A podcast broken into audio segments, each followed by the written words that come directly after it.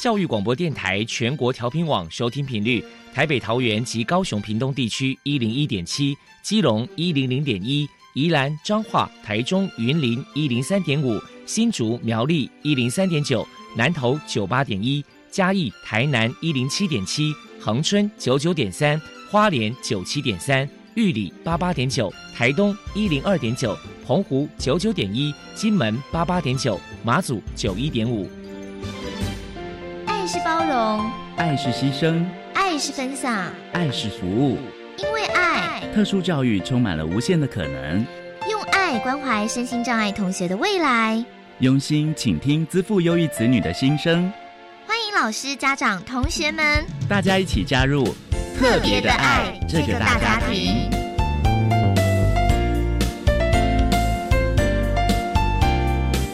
本节目由教育部学生事务及特殊教育司指导，国立教育广播电台监制，欢迎收听。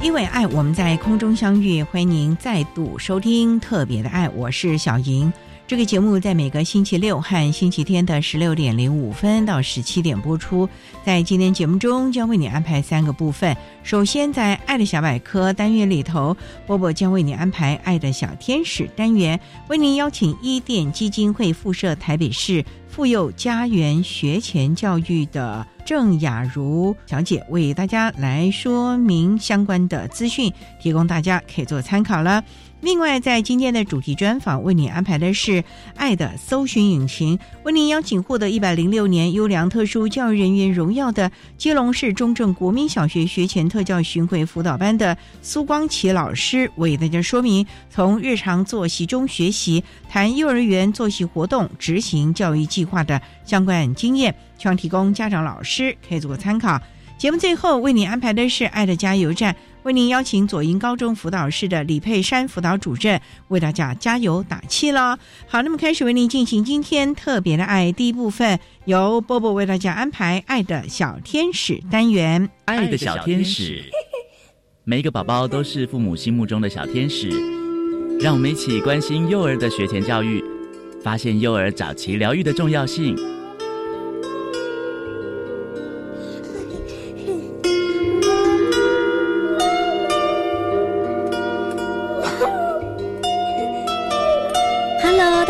我是 Bobo，欢迎收听《爱的小天使》。今天我们特地请到了伊甸社会福利基金会附设台北市私立妇幼家园的主任郑雅茹小姐，来跟大家谈一谈妇幼家园的学前教育服务。首先，我们先请郑主任来介绍一下台北市妇幼家园成立的背景跟目的是什么，还有提供了哪一些服务项目呢？一店在投入早疗，其实已经有二十五年了。那内湖台北市妇幼家园的部分，它是成立在民国九十年一月，然后我们在内湖区成立的。我们也是从这时候开始在台北区的学前早期疗愈的服务。那目前的疗愈的部分服务的内容，其实针对零到六岁零有身心障碍证明或者是发展迟缓的孩子。提供的项目有日间照顾，也就是日托，然后跟时段疗愈的服务，我们也会定期开小团课，也有提供家庭的支持，然后专业的咨询以及转衔等等的服务，然后也希望其实可以帮助到每个慢飞天使都能够得到适性跟适宜的教育，然后为往后的成长发展去奠下良好的基础。幼儿的学前教育，台北市妇幼家园的教学特色是什么？另外有安排哪些课程的内容呢？我们请郑主任来说明一下。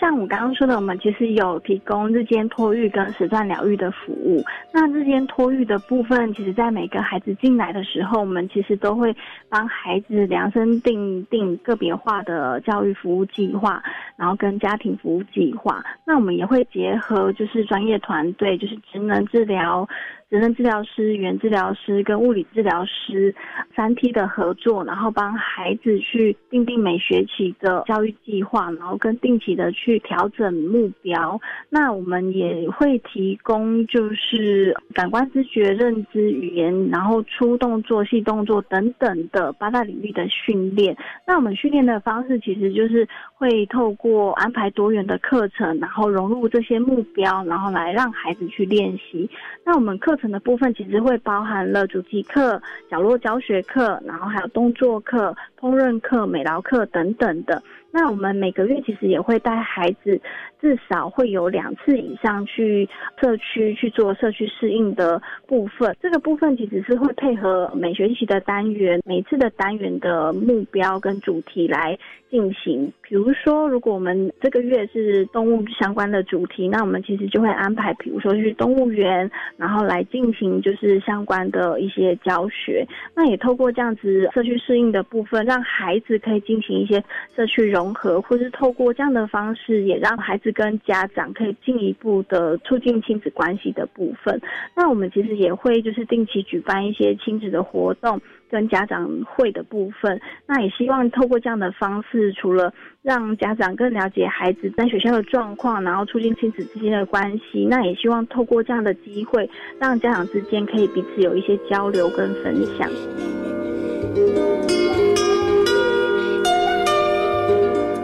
请教一下郑主任，特殊儿在学前教育的阶段，身为父母在教养上还有亲师沟通的部分，该注意哪些事情呢？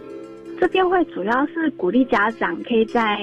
多多观察孩子的成长状况，然后也可以去了解。就是每一个阶段孩子可能需要学习的目标，那这个部分其实，在透过跟老师们的沟通当中，其实都可以知道，或是说可以上网去搜寻相关的讯息。那这边也其实会建议家长，就是可能在课程的部分，老师会提供一些建议，那家长可以适时的运用在家里面。那当然，就是孩子在就是课程当中的表现跟在家里的表现一定会不太一致，因为毕竟对象不一样，然后情境也不一样。那这当中如果会发现说，可能呃家长在呃运用老师的建议的时候，会发生一些问题的时候，会比较建议跟鼓励家长去多回归到就是跟老师沟通，所以可他可能在家里有发生哪一些状况。然后再听听看老师的建议，然后透过不断的去调整、去学习，所以该怎么样去引导孩子的部分，这样子。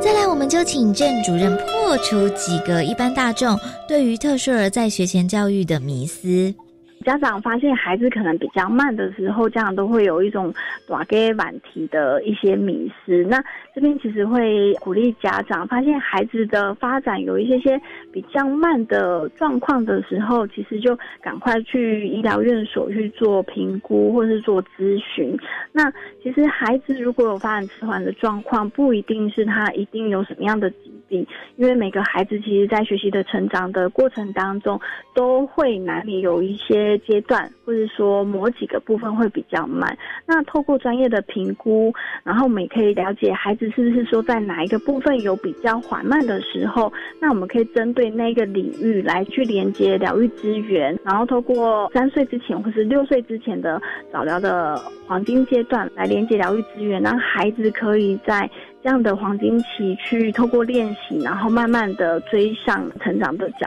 步。其实家长也会担心，就是会不会我带孩子去医院评估，然后评估出来是发展迟缓，会被贴标签。那边的话，其实我会一直想要鼓励家长，就是发现有迟缓的状况，其实就像是我们一般人有感冒，我们其实也要去针对症状的部分去做处理。发展迟缓的部分，我们其实也是针对孩子的。比较弱的地方，然后去特别的去加强这一块。那其实，在六岁之前，其实孩子都可以去赶上，就是一般的就是成长的步伐。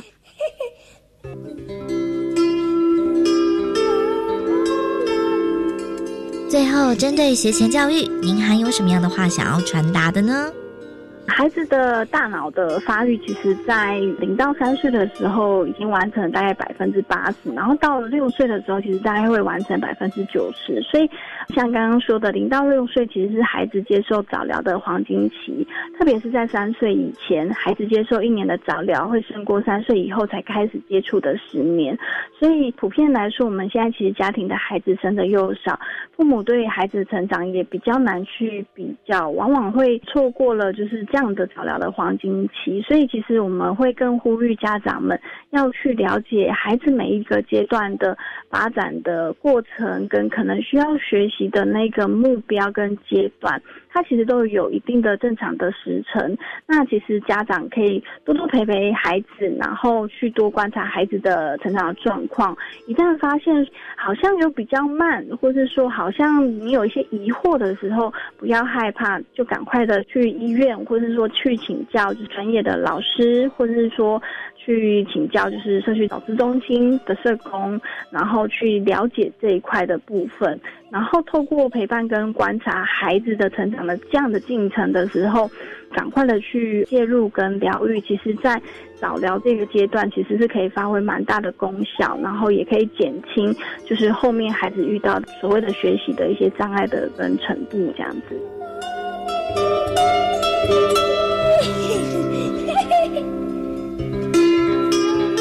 非常谢谢伊甸基金会附设的台北市私立妇幼家园的主任郑雅茹小姐接受我们的访问。现在，我们就把节目现场交还给主持人小莹。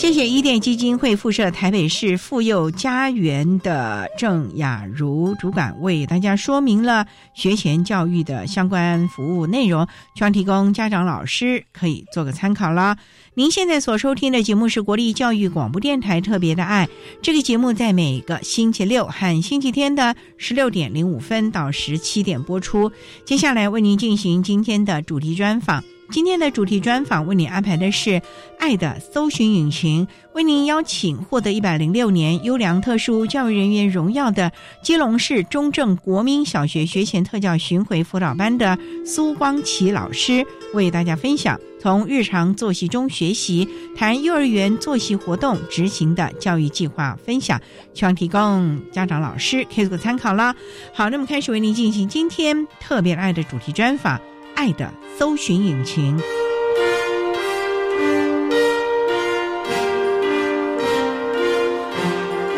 爱的搜寻引擎。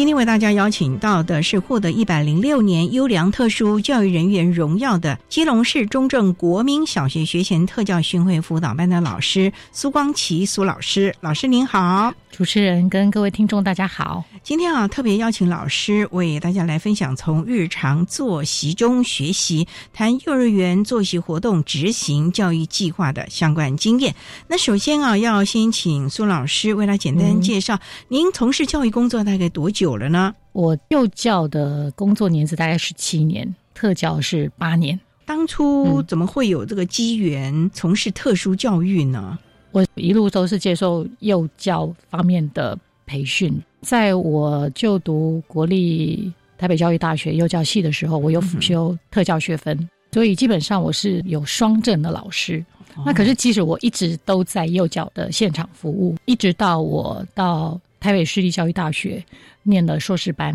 啊。那因为我的硕士研究是走全语言教学理念的研究，所谓的全语言是，就是说引导孩子。在自然的情境下做听说读写的一个练习，全语言有一个很重要的理念，就是说要从一个教师主导的教学的模式，变成跟孩子一起共构，然后协同孩子一起学习的一种教学模式。在这个过程当中呢，我发现到说，要先观察孩子的个别差异，因为其实，在教师主导的教学理念当中，大部分的老师都只会想我要教什么给孩子，很少会去注意观察孩子的需求。那我觉得，在我研究这个全语言的这个历程当中，就是要从教师主导变成赋权给孩子去学习。那在这个过程当中，我就开始。比较深入去观察、了解、发现孩子的能力，所以在这个研究所的就读历程当中，也让我萌生对个案的这种研究跟观察的兴趣。那这个东西是我一直觉得我所缺乏的，所以后来在我进入特教之后，我也一直很努力的想要再把看见孩子的这个东西作为我。继续研究努力的方向，那怎么会有机缘到我们幼教的特教体系呢？我念完研究所之后，我觉得我对这种特殊个案的孩子，因为当时班上就有一个发展迟缓的孩子，那我就利用整个情境的规划跟布置，的确的帮助他在现场有很好的学习跟他的语言的表现。所以那之后我就转换了跑道，我从普幼转到特幼。那因为其实我本来就有双证嘛，所以我那时候就转过去室内借聘，就转到了基隆市中正国小的学前特教巡回班。我是一百学年度过去的。特教巡回辅导班，就是你不是在固定的一个幼儿园，而是你可能要服务基隆市您的管区内的幼儿园，不管是公私立的孩子喽。是基隆市公私立幼儿园大概有一百一十所左右，私立幼儿园是我们在一百零一学年才开始加入服务。其实学前巡回辅导班它的概念就像一个移动式的资源班。会安置到普通幼儿园的小孩，障碍的程度都比较轻了。就是说，如果他真的不能够在普通班级融合的话，基本上我们就会安置到特教班去。所以，基本上会在普通幼儿园的孩子，可能就是以发展迟缓为居多，大部分都是语言发展迟缓，因为语言发展迟缓是最容易被发现的。所以也是有不同的服务的模式了啊！是好，那我们商量再请获得一百零六年优良特殊教育人员荣耀的基隆市中正国民小学学前特教巡回辅导班的老师苏光琪苏老师，再为大家分享从日常作息中学习，谈幼儿园作息活动执行教育计划的相关经验。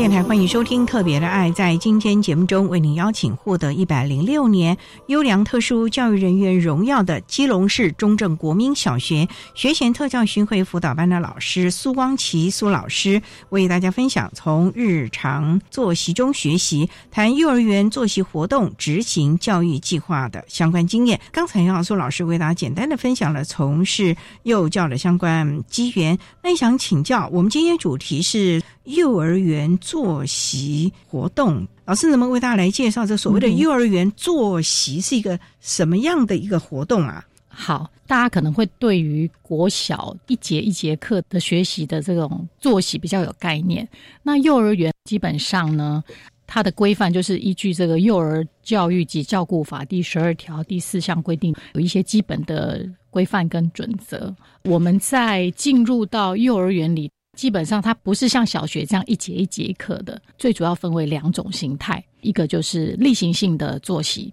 那另外一种就是计划性的作息活动。那什么叫做例行性的作息呢？比如说每天都会有固定的，比如说入园、吃点心、团体活动。团体活动包含就是有静态、动态的。再来一个就是午休，还有放学，这几样都是属于例行性的作息活动。计划性的作息活动呢，就是可能会是随着时节啦，或者是随着主题变化有所不同。不过在这个部分，现在大部分我们都是以学习区去呈现它，因为现在学习区的操作呢，也是在幼教的课程里面有规范的。所以说，每天孩子要进行的活动都是有一定的。规则，只是说在时间上呢，随着年龄的不同，或许会有一些长短上面的限制。就像说午休好了。比较小的孩子，他需要睡要两个小时。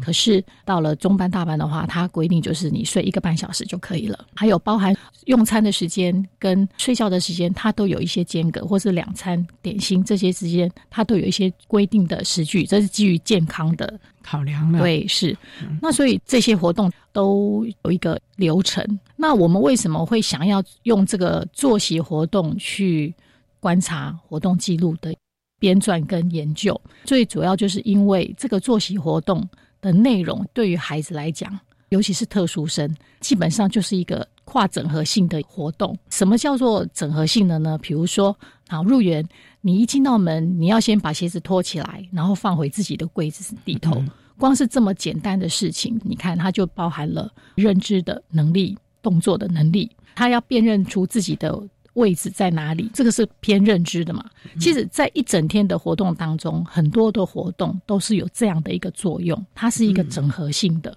所以，每个作息活动都有它的意义跟目的。我们会把这些作息活动条列出来，然后把基本的该发展的一些指标能力把它列出来。这样的话，我们就可以帮助现场老师去观察孩子。比如说，这个孩子他几岁了？他有没有到达他的发展的里程碑？这个东西可以帮助现场老师去观察。观察之后，接下来怎么办呢？接下来就是说，如果这个孩子真的发现到他已经落后了，我们就可以用他这个落后的这些项目。因为每天都要做这些事情嘛，每天做这些事情，我们就是一直重复的在这些作息活动当中。好，那我们稍待再请获得一百零六年优良特殊教育人员荣耀的基隆市中正国民小学学前特教巡回辅导班的老师苏光琪苏老师，再为大家说明从日常作息中学习，谈幼儿园作息活动执行教育计划的相关经验。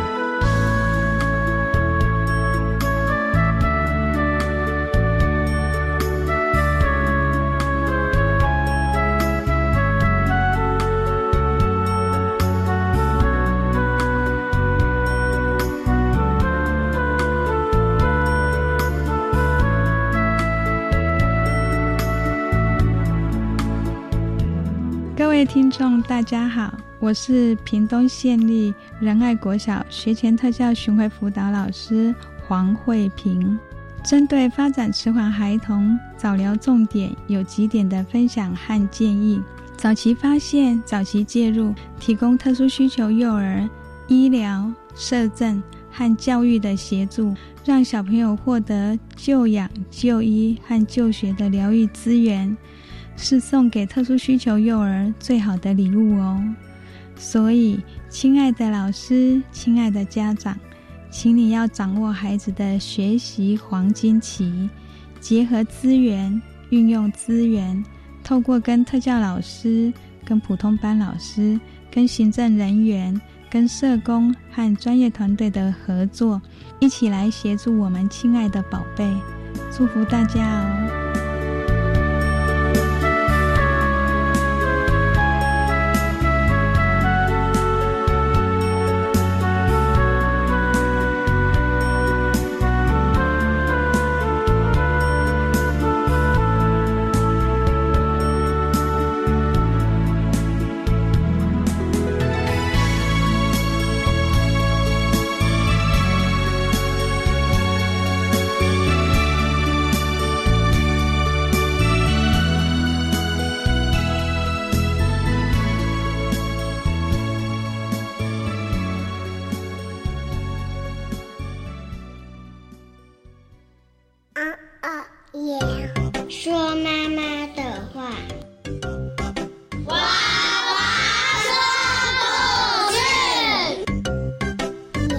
时候，那些夜里是妈妈的声音，是妈妈的故事。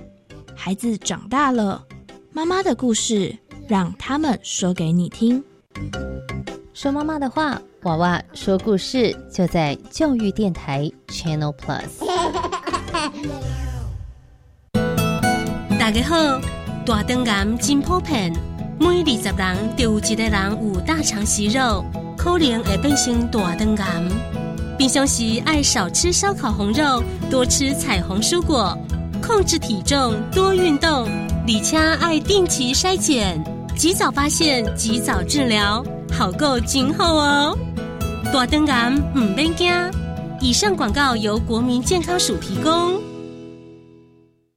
新课纲鼓励学校运用多元师资，活化开课内容。我们高中职学校的师资够用吗？嗯，除了校内的师资，现在高中职也可以透过与大专校院合作开课、跨校共聘师资，以及临聘业师协同教学，或是临聘校外兼课教师等等多元管道。引进校外优秀适合的师资哦！哇，管道很多哎！是啊，这样学生就能学到更多更实用的课程哦。以上广告，教育部提供。管那么的水，罗嘎西木啊！大家好，我们是欧开合唱团。您现在收听的是教育电台。中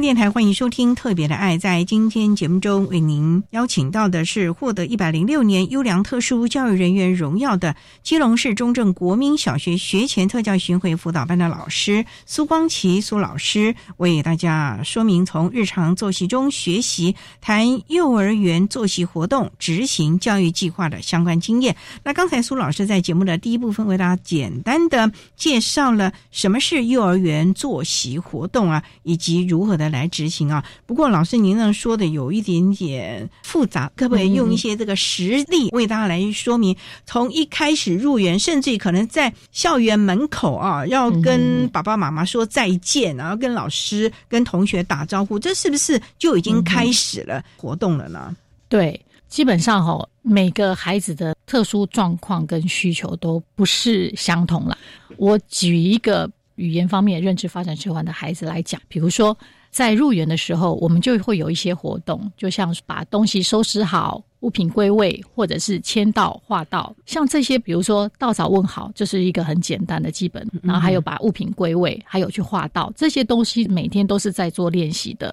通常入园活动之后，会有一短暂的学习区的活动啊，可能是自由探索啊。这个时间就是老师可以去跟他做一些个别指导。通常我们会先把。这些孩子们需要的一些特别的引导，建议老师让他先使用一个类似他个人的操作栏。幼稚园的学习区活动是每个孩子自由去选取的，每一个角落嘛。对，有些老师可能会限定说：“啊，好，今天开放哪几个区？”问题就来了，因为有些孩子他能力不足的时候，通常。他会去选择那个对他比较没有挑战性的、比较没有挫折的，比如说，通常一些认知能力不好的孩子，最会选择的就是积木区或是扮演区，因为这个没有标准答案嘛。这个固然很好，但是他其实需要的是一些，比如说数量型的一些引导跟刺激。那我们可能会引导，希望他进入到益智区去。那益智区里面其实有很多的操作教具。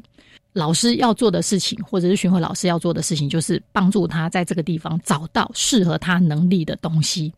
让他在挑战跟操作的时候呢，先要有成功的经验，不要每次都是遇到挫折，那他可能就没有办法再继续接下去挑战。所以我们就要先帮他挑选好一些适合他的东西，帮他先调整好，放在学习区里面，然后让他去挑战。之后呢？再让他去选择他自己想要玩的，比如说积木区啊，他本来喜欢的扮演区。那有一些精细动作比较不好的小孩子，那老师可能就会引导他到美劳区去，借着一些美劳的操作活动去训练他的精细动作。这些学习区活动，它都包含了语言啊、物理啊、职能治疗的范围。在团体活动当中，对于一些专注力比较不 OK 的小朋友，或者是口语表达能力不好，或者是他的认知能力也不好的小朋友的，我们也可以借由一些团体活动的训练。对，在这当中，老师可能要有一点点的技巧。假设他已经不太专心了，就要试着提点他去做一些什么事情。这个部分比较容易举例的是注意力缺陷的孩子，因为团体静态活动有时候可能是二十分钟、三十分钟。当他那个孩子已经开始坐不住的时候，那老师可以请他站起来帮老师做一点什么事情，或者是在听故事的时候，可以帮老师是拿着书的，或者是帮小朋友翻书的这一类，都可以帮助孩子遵守团体的规范，然后参与维持他学习的专注力，让他在这些情境之下学习。所以一整天下来，到处都是学习啦。那我们会希望提出作息本位的观察记录，最主要的目的就是我们希望老师能够明白，在幼儿园里面吃喝玩乐都是有意义的，他们的一举手一投足都是有发展上的意义。老师就必须要非常敏锐的观察每个孩子的一言一行，是，然后在课后适度的把它填写出来，是，看孩子如果哪个能力不足，在下堂课继续。针对这一项有形无形的加强他这方面的能力了。是。一整个都是用老师最熟悉的作息活动去做一个主轴，比如说老师先从作息当中看他的优弱势。如果说我们已经观察出他的优弱势了，接下来我们的个别计划里头就是可以把这些优弱势把它放进来。那我们接下来执行的方向也是以作息为执行，就是说啊，我们知道他是哪些部分不 OK 的，比如说他在认知是不行、落后的，或者是语言能力不好的。我们一整天的作息当中，其实有很多时间都是在做这。些的引导，嗯，这个时候老师就可以多给他一点点的机会，或是给他一点点训练。过去我们在 IEP 个别化教育计划里面，大部分习惯的都是用六大领域作为优弱势的评估，还有就是说，我们可能列目标也都是用发展领域。但是我们现在改成用老师们现场老师们最熟悉的作息活动。用作息为本位这样的一个概念，帮助老师，我能够很敏锐的去看，而且我也不用另外再花时间去做评估。我在活动当中，其实我就看到了，我就评估到了。那我也知道他这个地方不好，那我接下来我可以怎么去调整？我们这个评估手册还有观察记录手册，把孩子从两岁到六岁的发展里程碑都列出来。那这个列出来之后，老师可以去看，比如说我现在一个中班的孩子，三岁的孩子，他的现在的能力是到哪里？或者是我这个大班的孩子，假设他的发展表现都还在那个两岁、三岁的发展的那个状态，那老师就会知道他到底落在什么个地方了。所以这个是每个孩子都有一本吗？是一本，对，等于是他在这个幼儿园每天的作息都是吗？还是说是一个礼拜才写这一章呢？基本上，我们这样的一个手册，我们是挂在基隆市特教资源中心的网站上面，嗯提供班级老师下载。因为这个东西本来就是希望给正常孩子，老师也可以让他当成一个观察的成长记录。只有特教的孩子了，对，全面性都可以用。就是说，普通孩子也可以用。如果老师想要。作为一般正常孩子的成长记录，你可以在这里面去填写勾选他现在的状况如何，他也可以成为一个发展筛选的参考资料，提供了我们第一线的老师们相关的佐证资料了啊。好，那我们稍待再请获得一百零六年优良特殊教育人员荣耀的基隆市中正国民小学学前特教巡回辅导班的老师苏光琪苏老师，再为大家说明从日常作息中学习，谈幼儿园作息活动执行教。育计划的相关经验喽。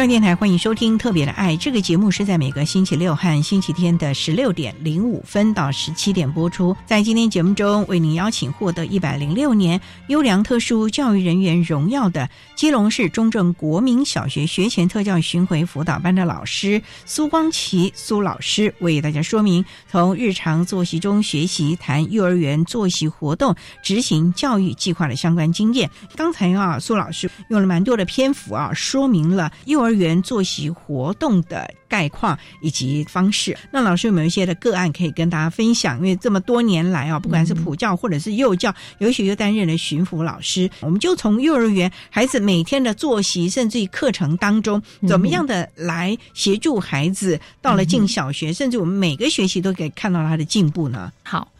当我是幼教老师的时候，其实我是可以掌控我整个班级教室的经营。我先从我当普通班老师的角度来分享。我有一个语言发展迟缓、认知发展迟缓能力的小朋友，当他入园的时候，他其实对整个作息流程都是没有概念的，他会乱跑，他也没有办法好好的跟着。同学参与课程，他那时候大概多大了？中班，四岁，四岁了。对对，那一般的指令应该他要了解了，是因为他是有认知方面的问题嘛？哈，就已经有相关的发展迟缓的，是，所以刚开始都要先确认他是不是懂我们的指令。因为孩子他表现出来没有办法如我们的预期的时候，其实我觉得要先厘清的是他是不是懂我们的指令，他是不是能听得懂啊？听就是一个问题了。因为其实有时候老师们都会觉得说：“哦，我已经跟他讲了好多次了耶，一直在讲，一直在讲，可是他怎么都听不懂。”老师，您知道他就有语言发展的问题了吗？对，就是整个发展迟缓。那个时候您就已经知道了，是。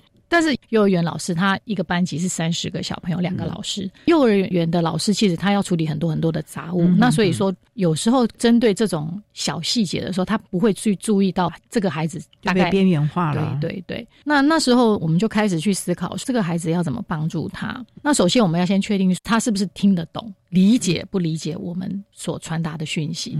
那后来我们发现到他真的在理解上是有困难。那你们怎么来试验的？好，那这个部分呢，我们就开始用视觉化的东西，比如说光作息来讲好了，我每天都会先把作息，我们今天要做哪几件事情，把它先画在白板上面。针对他们还是所有的小朋友所有的小朋友？我现在觉得，其实其实针对特殊生跟我的全班，其实都是有相同的作用，因为。很多孩子，他即便不是有特殊的状况，视觉的讯息对他们来讲还是都很有帮助的。我们一整天开始，先把一些视觉的讯息把它画出来、写出来，可以帮助他们先知道我们今天要做哪些事情哦。他们其实已经有一些文字的觉察。当老师把这些文字跟图像把它写在上面的时候，其实你也是在帮助他们，就是说在做，对对对，就是很基础的读写萌发。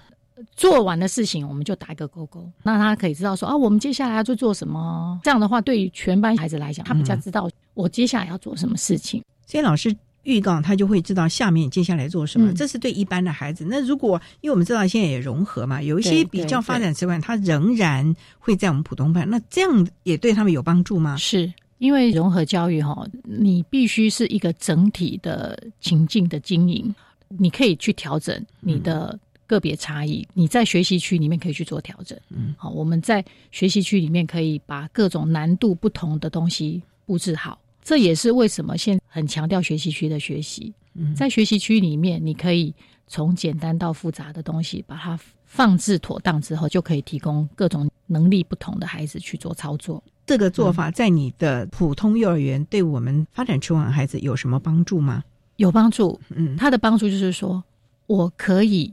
选取适合我的能力，我可以得到成功的经验。成功的经验之后，他才能让他再有学习的乐趣跟信心，继续往前往下挑战。这个基本上就是融合的一个很重要的精神。不过，老师您刚才说，这个孩子他根本就是对语言的理解是有状况的。那虽然说今天有视觉上这样的一个提醒。那其实我们在语言方面是没办法帮助他，他只是视觉方面了解，跟着大家一起做啊。那您有没有因为视觉，然后再加上语言呐，或者是听觉上的一些的训练呢，能够视觉、听觉一起训练这个孩子？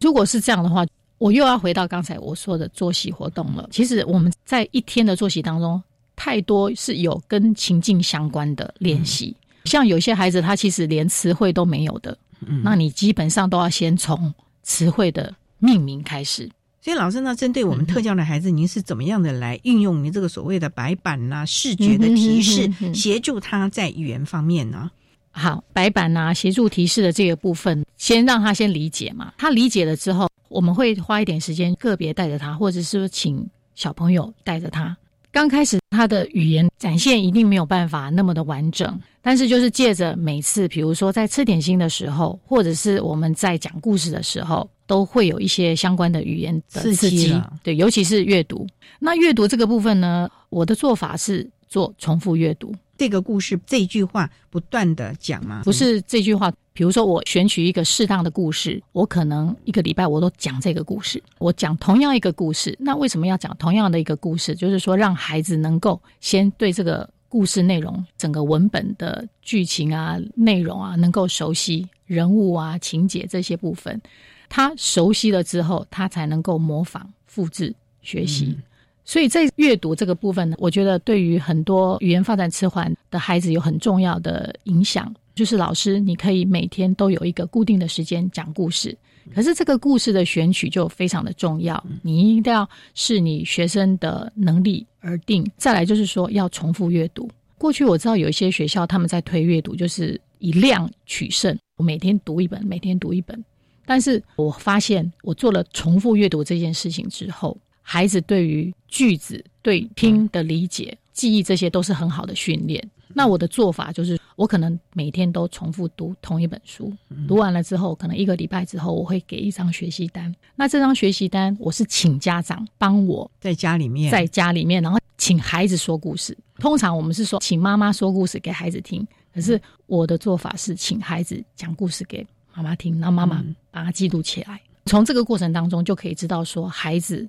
他到底听了什么，他学了哪些句子，他怎么讲这个故事。那我的学习单里面有一些很重要的问句，家长可能没有听过这个故事嘛？家长用问的方式引导孩子把那个他听到了一个礼拜的故事说出来。这也是一种亲师互动。好，那我们稍待再请获得一百零六年优良特殊教育人员荣耀的基隆市中正国民小学学前特教巡回辅导班的老师苏光琪苏老师，再为大家说明从日常作息中学习，谈幼儿园作息活动执行教育计划的相关经验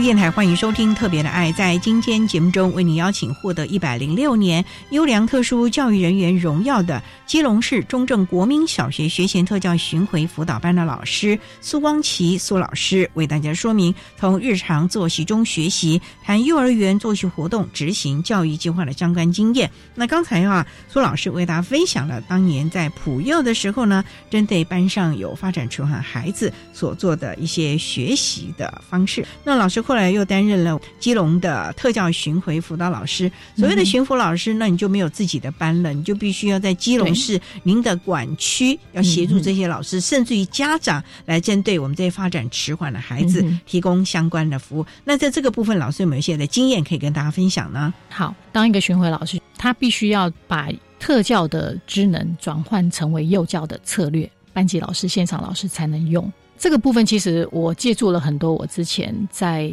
普教自己班级经营各方面的经验。再加上自己在特教职能做一些转换。我曾经有一个自闭症的小朋友，他刚小班进去的时候完全没有口语，他就是拼命的尖叫。本来他要被安置到集中式特教班，但是因为家长不愿意，因为这样对于集中式特教班还是会有一些些的排斥，所以他一直很坚持留在普通班。那在普通班里面，其实真的对于其他孩子来讲是很大的影响的，嘿嘿，是一个很大的挑战呐。那所以当时呢，我们就为了这个孩子很努力的做很多的调整，例如呢，比如说从环境开始，就像我刚刚讲的一个视觉化、很容易明白的学习情境的规划，因为他刚去的时候，整个情境。不是很清楚的动态的规划，还有学习区的规划都不是那么的清楚，所以我陪着班级老师做了很大的改变。班级的布置了，对，从硬体开始，先把整个学习区跟学习的动态把它规划好，让孩子呢不会那么快的在教室里面冲撞。好乱跑，因为他可能一下子拿到什么东西呢，就乱丢啦，或者是说乱跑啊，或是跑出去外面啊，所以我们都要预防这些事情。所以说，在这个情境上面的调整，就是一个最先我要帮助现场老师去做的事情。接下来我就会入班去看一下这个孩子，他在一天当中最常会出现问题的时段。基本上，这个孩子只要是团体活动，他几乎都没有办法跟随，因为他没有办法好好的跟着人家。他就是会自己对，不过这个小朋友他还幸运的是，因为他有教师助理员的协助，可以帮助他帮助老师做一些些的调整课程。因为当团体课程他没有办法的时候，我们就要退出来去做一些简化课程的训练。这个部分就我必须要帮助教师助理员提供适合他的东西，比如说先从认识一天的作息开始，我们就把一整天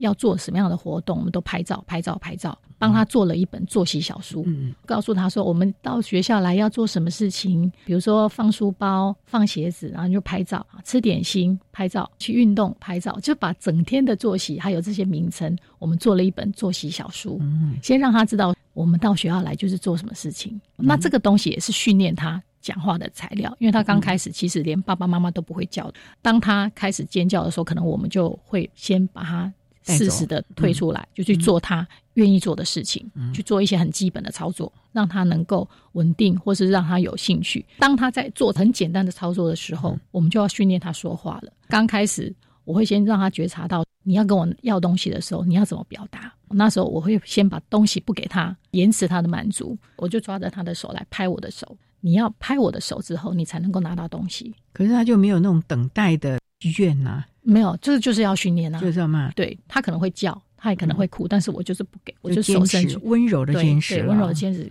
几次之后，他就会知道说，哦，原来我要拿东西，我不是用叫的就可以了，我可以用拍手的。他可以说给，所以他说的第一个词是给我，就是伸手给他，他开始拍我的手说给我，嘿，这是社交互动的开始。有这样的一个开始之后，我们后来就。拿了很多的图片，配合他学校的课程主题，先让他去做一个命名跟辨识。比如说，我说大象在哪里，大象，他就会去拍。我们允许他先用肢体语言，慢慢的再引导他发出这些很简单的字。自闭症的小朋友，他有一个很特别的地方，就是他中文的名词可能说的不好，但是他会用英文词汇说。所以刚开始我们也会觉得，有一些自闭症的小朋友啊，我们用一些英文的指令去跟他讲。他反而会听得住，他会接收得到。比如说，你跟他说“停，不要动”，这个家长曾经跟我分享，他有一次也是孩子在外面跑，他一直跟他讲说“停，不要跑，不要跑”，小孩子都没有反应。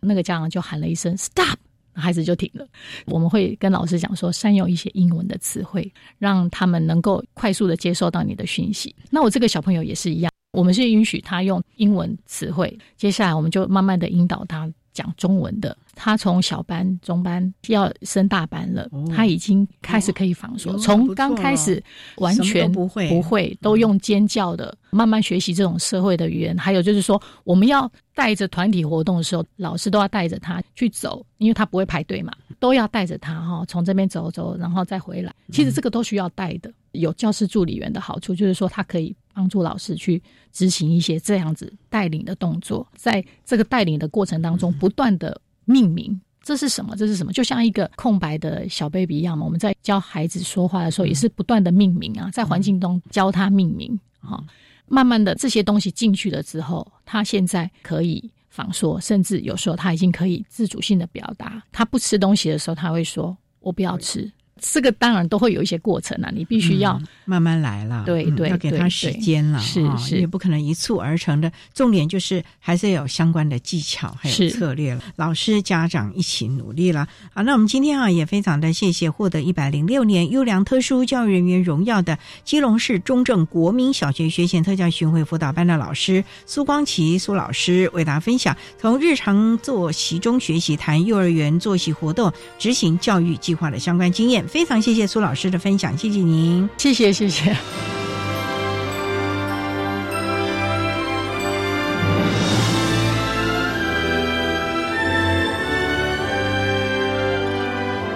谢谢获得一百零六年优良特殊教育人员荣耀的基隆市中正国民小学学前特教巡回辅导班的苏光奇老师，为大家分享了在幼儿园融合教育的相关经验，专提供家长老师可以做参考喽。您现在所收听的节目是国立教育广播电台特别的爱节目，最后为您安排的是爱的加油站，为您邀请左营高中辅导室的李佩珊老师为大家加油打气喽。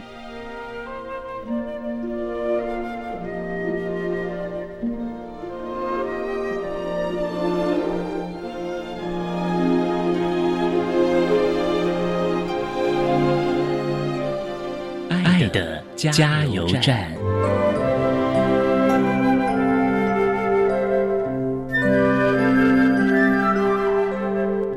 各位听众，大家好，我是左营高中辅导室的李佩珊老师。我建议高中生的家长，若了解情感教育和性别平等教育对孩子们的重要，倾听他们的爱跟苦，教导他们留意交友跟网络使用的安全，也告知如果发生问题了该找谁，该怎么办。我觉得我们大人跟家长是可以鼓励孩子突破性别刻板印象。每一个人都可以圆自己的生涯梦。性别平等教育是让人幸福的教育，让学生学习逻辑和学会同理，从看见日常生活的刻板印象开始，真正做到了解与尊重。这值得我们一起努力。